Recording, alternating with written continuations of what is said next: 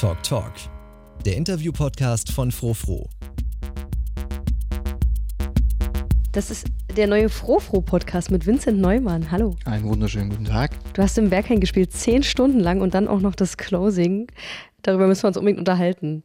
Vor allem, wie du dich einfach auf sowas vorbereitest. Ich stelle mir das extrem anstrengend vor, auch bin ich gut, ja, kann ich dem entsprechen, was ich selber davon erwarte und äh, gefalle ich am Ende vielleicht dem Publikum, falls du das willst. Und ich würde sagen, das ist unser Thema heute, okay? Ja, okay. Berghain ist sowieso so ein gutes Keyword, sobald das irgendwo steht, klicken die Leute rauf. Ne? Das ist wie so ein Buzzword. Wenn die Queen irgendwie zu Besuch in Berlin ist, war die Titelseite von der Taz so eine Fotomontage. Du hast das Berghain im Hintergrund gesehen und davor die Queen. Die haben, wollten ja quasi so Tipps geben, was er denn in Berlin irgendwie alles machen könne. Also das ist halt irgendwie so der der unbekannte Laden ist, das ist einfach nicht mehr der Fall. Kulturgut. Ich, ich sehe das so, dass, dass das Berghain eine Berliner oder vielleicht sogar deutsche Erfolgsgeschichte ist. Vor, vor 15 Jahren wäre das alles in der Form nie, nie möglich gewesen. Also das hat so viel verändert von dem, wie wir auch so Partys wahrnehmen. Die Länge, auch so die, die Intensität und auch die, die Qualität oder auch das, was erwarte ich von, von einer Party, dann hat das so eine, so eine wunderbar erleichternde Selbstverständlichkeit, was, was Körperlichkeit, was Sexualität, ja. was, was so Austausch im Club angeht, ähm, hereingebracht, wofür wir alle nur dankbar sein können. Weil jetzt ist es so das, das Normalste der Welt, dass du halt sowohl Mann, Frau, als auch Mann, Mann, als auch Frau, Frau und oder als was auch immer, die sich identifizieren mhm. von ihrem Gender her, da einfach aus, ausgelassen feiern. Das heißt, eine der großen Errungenschaften, die uns das Berghain gebracht hat, ist tatsächlich freie Liebe, Vincent. Ich glaube, die gab es auch schon auf, äh, ohne das Berghain. Aber was so den, den Club-Kontext angeht, mhm. also dieses sich, sich wirklich fallen lassen, das ist eine, eine Qualität, die ich auch in der Form nur in dem Laden erlebe. Ja, aber wie komme ich denn an ein Booking im Berghain? Das ist so die Frage der Fragen. Ja. Ähm, also, also, einfach deine Geschichte erzählen. Also meine Geschichte war, dass äh, die Distillery ja ihre, ihre 20-Jahre-Feier mhm. 2014 gemacht hat und das Berghain hatte äh, volle, volle Auswahl an, an Residents von der Distillery.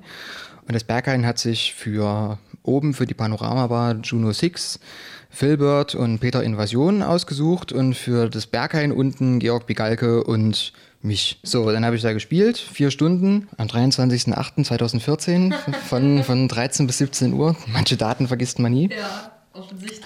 Das, das, das Schlimmste, wenn, wenn man im Berghain spielt, ist das Warten auf die Mail danach. Was, für, was soll denn da drin stehen in der E-Mail? In der E-Mail steht dann, lieber Vincent, wir würden dich gerne mal wieder buchen. Ah, Ganz normal. Die zweite Kontaktaufnahme-E-Mail. Genau, so wie, so wie nach einem Date, was irgendwie gut gelaufen ist, ist dann halt auch immer so ein, na, ich will ja jetzt nicht irgendwie als, als Bittsteller ankommen, und dann halt irgendwie so, ja, hier, hi, äh, wann ist es denn mal wieder möglich? Mhm. Das, das mag niemand, wenn du da irgendwie so immer wieder nervst, weil die haben genug zu tun. Und gleichzeitig willst du halt aber auch nicht in Vergessenheit geraten. Das ist so ein, ein mega schmaler Grad. Ja. Wie hast du das denn gemacht? Mich, mich nicht gemeldet und habe jeden Tag ganz, ganz treu die, die Mailbox aktualisiert. Aber du bist überhaupt nicht proaktiv auf, äh, aufs Backend in irgendeiner Form zugegangen? Noch nicht mal ganz unauffällig? Nee da habe ich zu viel, zu viel Respekt vor, weil musst dir vorstellen, es gibt quasi diesen einen Ort, diesen einen Club, wo alle, die Techno oder House spielen, spielen wollen. Ja. So, und dann rennen da irgendwie gefühlt am Tag tausend Leute mit einem elektronischen Brief in das Postfach vom Berghain und sagen, ich möchte da spielen. Mhm. Und das sind halt teilweise, wie auch in jedem anderen Club, die sinnlosesten Anfragen, die man sich einfach schenken könnte.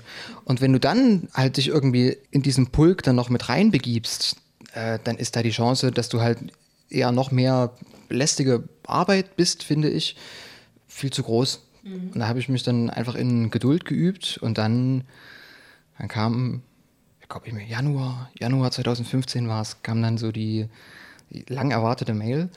So von wegen hier, wir, wir, hätten dich, wir hätten dich gern mal wieder da. Mhm. Was machst du denn am 21.03.? äh, natürlich nichts, ja. Und dann, dann habe ich da gespielt das zweite Mal? Ja, wo ich dann halt auch, als ich dann erfuhr, dass ich fünf Stunden statt vier Stunden spiele, dachte ich schon, ui, okay. Das war halt super schön, weil ich konnte ganz viele, ganz viele unterschiedliche Nuancen und auch Stile unterbringen, die ich normalerweise in einem drei Stunden Auftritt oder sowas einfach nicht machen könnte.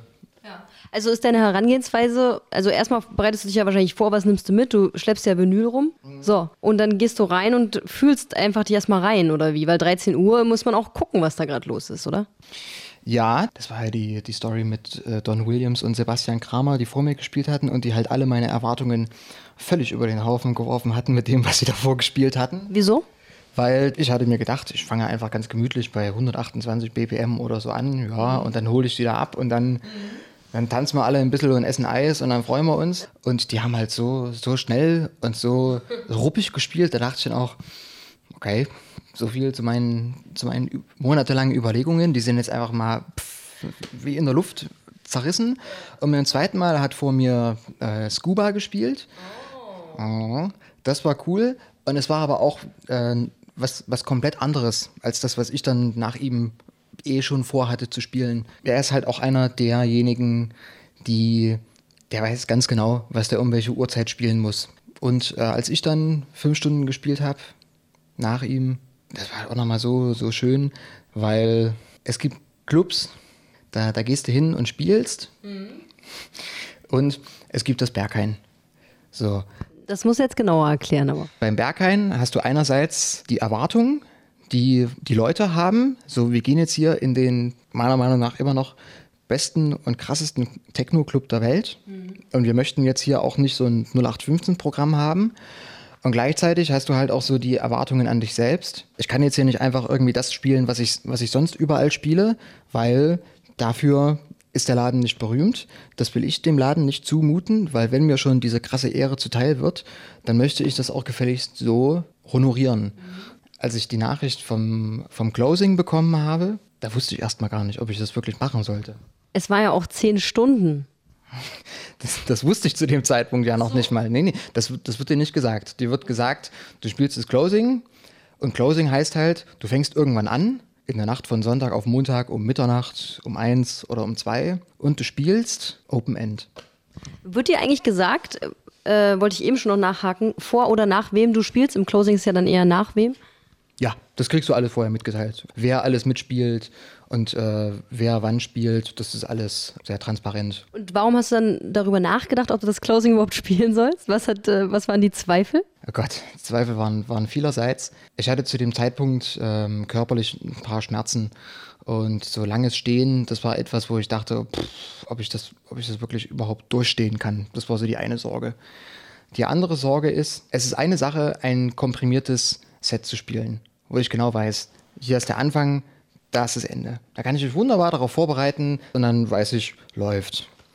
Beim Closing, das ist ein, ein, ein wunderbar zu zähmendes Biest, weil ich weiß weder, wie lange die Leute Energie haben, ich weiß auch nicht, wie lange ich Energie habe. Ich weiß nicht, ob der, der Floor darüber die Panoramabar schließt, weil das heißt dann, wenn die Panoramabar vor mir schließt, dass ich auch all die Leute, die eigentlich eher auf Haus und, und Italo-Disco und sowas alles stehen, was da oben kommt, die muss ich auch mit einspannen. Ich kann nicht einfach so meinen Stiefel weiter runterspielen, weil dann werde ich ganz krass das Publikum entzweien. Und das ist ja, also ferner kann es ja nicht davon se- sein, als das, worum es eigentlich geht im Techno. Du musst jetzt erklären, wie du dich darauf vorbereitet hast. Also der Vorbereitungsprozess, der ist eigentlich immer der gleiche im Berghain, weil es geht immer darum, etwas zu spielen, was ich davor noch nicht gespielt habe. Ich möchte nie das, das gleiche Set, das möchte ich auch in, in der Tille oder sonst wo nicht machen, nie das, das gleiche Set spielen, weil dann, dann kann ich das auch sein lassen, dann kann ich auch zu Hause bleiben oder irgendeine vorgefertigte Mix-CD oder sowas reinwerfen.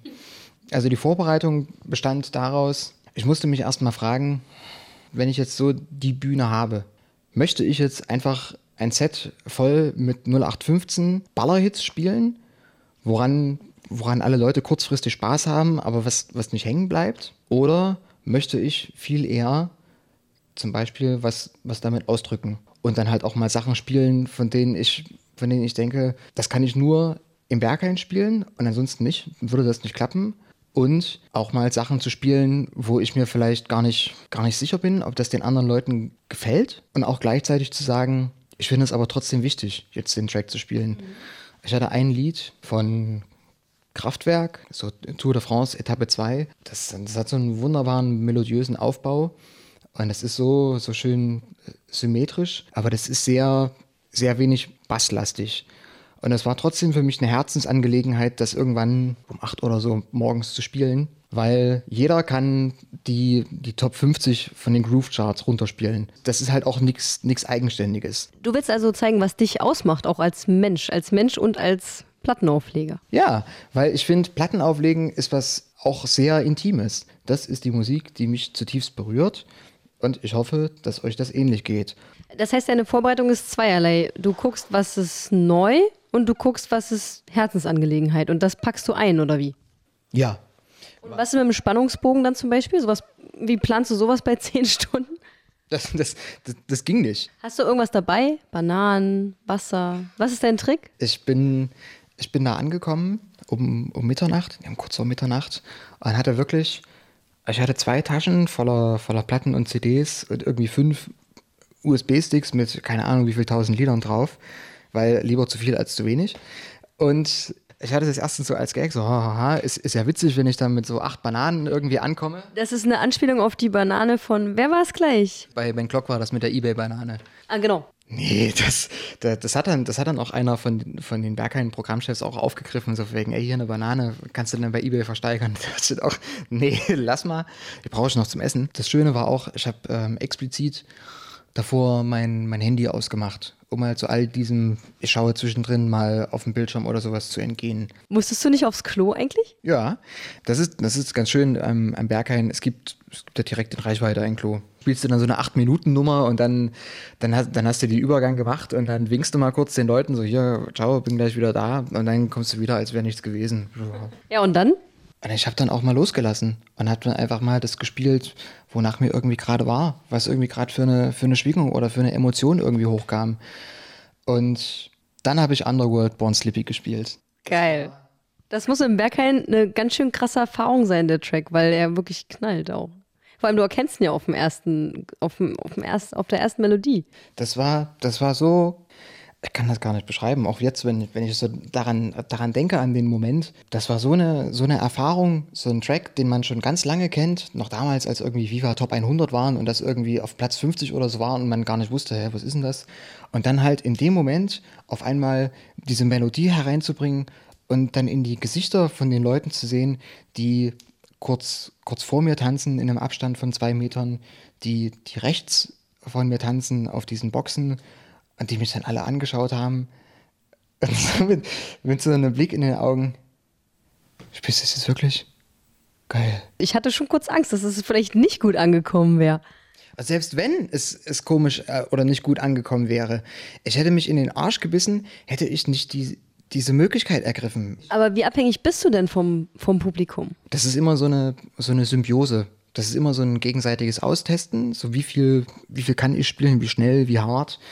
Wie melodiös muss ich zum Beispiel spielen und worauf haben die Leute Bock. Das kriege ich aber, das kriege ich aber nie mit, wenn ich die, wenn ich die Grenzen nicht austeste. Aber wie spürst du dich denn da rein? Du musst ja, äh, du musst ja mit, den, mit dem Publikum eigentlich ein bisschen in eine Art von Kommunikation treten. Ja, wenn ich sehe, wie der Lichtmann die Leute aus einem komplett dunklen Dancefloor in dem Moment, in dem die Melodie von Born Slippy kommt, in einen purpur getauchten Raum mitbringt, wo die, die Wände angeleuchtet sind, wo von oben die Stroboskopstrahler alle Gesichter anstrahlen, wo ich sehe, dass Menschen auf einmal mit weit ausgebreiteten Armen den Kopf in den Nacken legen und mit offenem Mund nach oben schauen und sich denken, weiß nicht, was sie gedacht haben, aber meiner Meinung nach was, oh mein Gott, endlich darf ich diese Erfahrung mal teilen, dann ist das etwas, was so, so wertvoll ist und auch so, so echt, dass es wirklich eine, eine Sache ist, die ganz, ganz fest auch in, in dem DJ-Sein verwurzelt ist.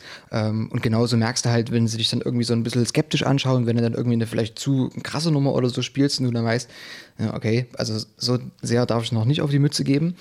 Dann, dann eckt das halt auch mal an. Dann war es manchen irgendwie zu schnell oder zu hart. Und das bin ich halt bereit, in, in, in Kauf zu nehmen, immer vor dem Hintergrund, ich kann sagen, und das war ich, der das gespielt hat. Vor allem äh, die, die positive Seite der Geschichte war ja, ich habe auf deiner Facebook-Seite mal so ein bisschen die Timeline verfolgt, also gerade auch in der Zeit, im Anfang Juni hast du ja das Closing gespielt. Die haben ja unheimlich viele Leute darauf gepostet, oh geil, dass du den gespielt hast. Ja, ja. Und, und genau das, das, das ist ja auch so dieses Grenzen austesten. Ist denn dieses Berghain-Publikum jetzt so special? Kannst du es auch gerne vergleichen mit Leipziger Clubs? Vielleicht ist es ja auch gar nicht so unterschiedlich, aber wie empfindest du es? Ich empfinde es schon special vor dem Hintergrund.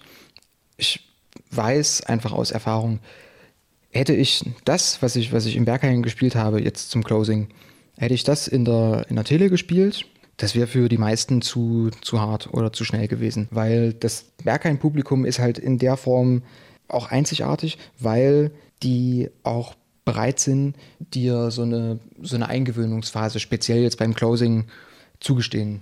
Also die, die sagen nicht, das muss jetzt gefälligst nach einer halben Stunde alles wie, wie geölt laufen, sondern das ist okay, wenn du dich halt erstmal so, so einschwingst und erstmal so guckst, okay, worauf haben die Leute Bock? Woran liegt das, dass das Berghain-Publikum anscheinend nicht ganz so ist wie ein Publikum in einem kleinen Club in einer kleineren Stadt? Weil wir wissen ja beide, das sind ja auch größtenteils die gleichen Leute. Das sind ja Leute, die aus Leipzig anreisen oder die, es sind ja nicht unbedingt Berliner, die reisen aus Italien an, aus Großbritannien, ja, aus Brandenburg. Eigentlich unterscheidet äh, den Menschen an sich wahrscheinlich gar nicht so viel, aber dann muss es ja vielleicht der Club sein, der sie öffnet, vielleicht. Ja, ich glaube, das ist einerseits ganz viel der Ruf von dem Laden, der nun mal alles, alles überstrahlt. Einerseits das, dass sie dann wissen, wir gehen jetzt in den, in den krassesten Laden. Dann sind wir auch dementsprechend bereit, auch mal vielleicht auf, auf noch, noch härtere Musik, sage ich mal, oder auf noch schnellere Musik abzugehen. Das heißt, die Erwartungshaltung ist, ich muss musikalisch da offen sein, weil es wird wahrscheinlich was sein, was mich schockieren könnte. Und mit dieser Grundeinstellung bist du einfach offener für Musik. Ja, das, was hier, was hier spielt oder, oder, oder auflegt oder irgendwie live performt, das wird Qualität haben. Mhm. Weil der beste Club der Welt wird die nicht einfach so irgendwie gebucht haben. Äh, hat es vielleicht noch was mit der Selektion zu tun an der Tür? Das denke ich auch. Das, also das spielt immer eine Rolle, dann so zu wissen, okay, wir haben jetzt hier einen, einen Ort, wo sich alle Menschen, egal welche sexuelle Orientierung, egal welche, welche Ethnie, ähm, egal welcher, welcher ähm, Background jetzt beruflich oder akademisch, sich, sich wohlfühlen können. Und das geht halt auch nur, wenn die Tür weiterhin den Job macht, den sie jetzt auch immer noch gut macht. Und ich glaube auch, ein Punkt, der, der ganz wichtig ist, ist der Raum an sich, der Dancefloor an sich. Du hast in, in keinem anderen Club, also mir ist zumindest kein anderer bekannt, dieses Gefühl von, ich breite meine Arme aus und es sind weiterhin noch 30 Meter zur Decke. Nimmst du denn was mit jetzt äh, von dem Closing in die Sets, die von dir jetzt kommen, die du dann doch wieder in deiner Heimatstadt spielst? Ich meine, gerade die Tille ist ja auch, da bist du ja Resident.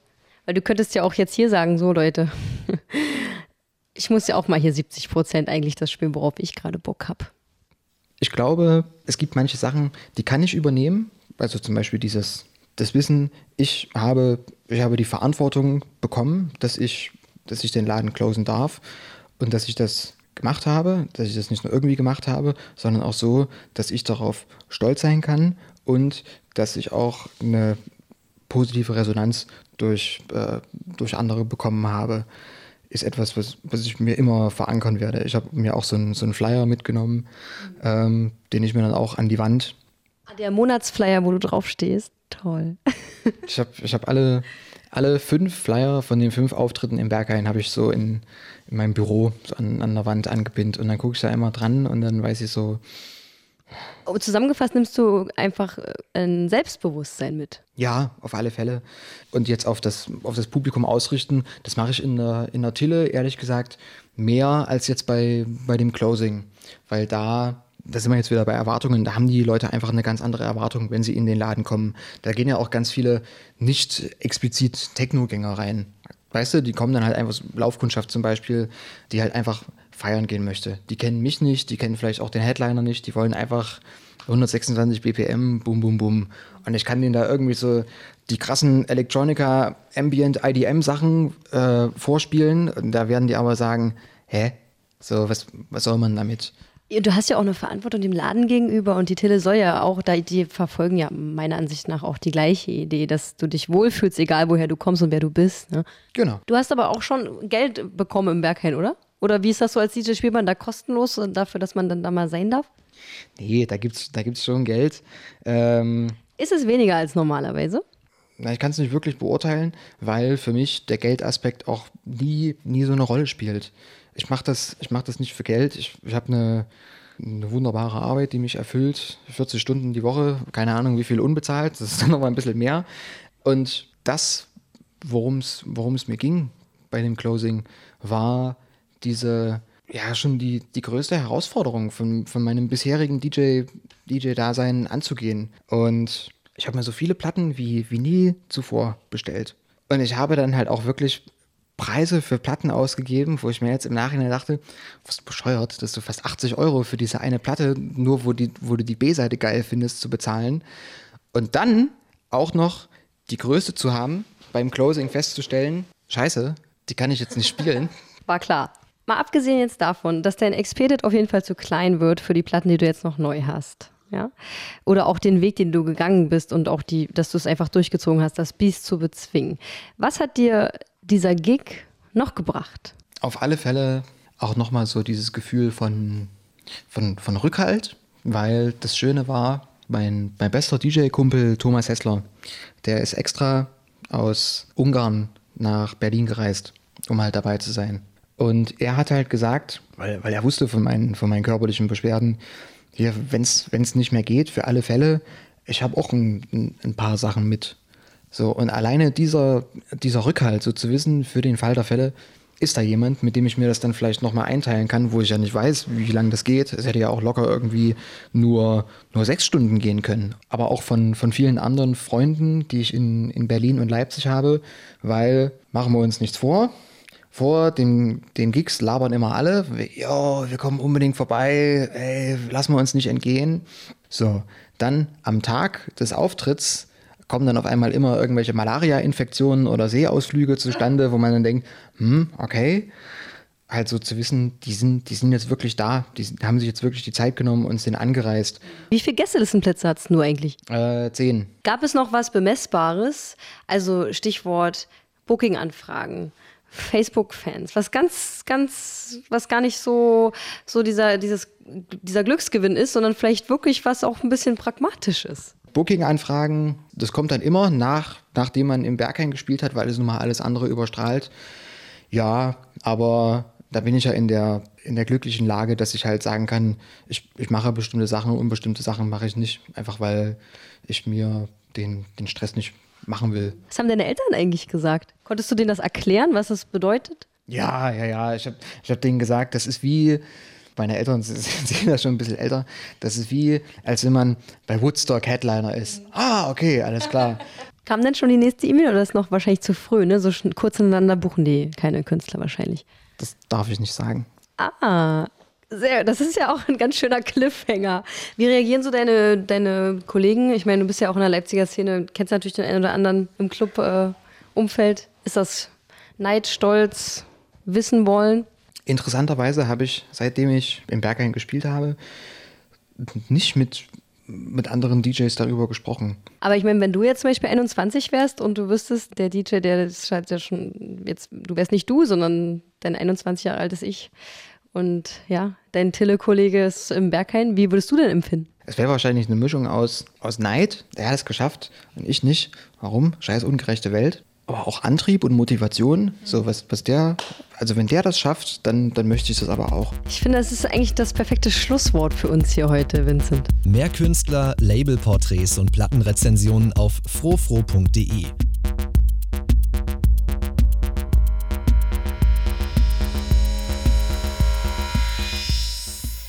We like electronic music.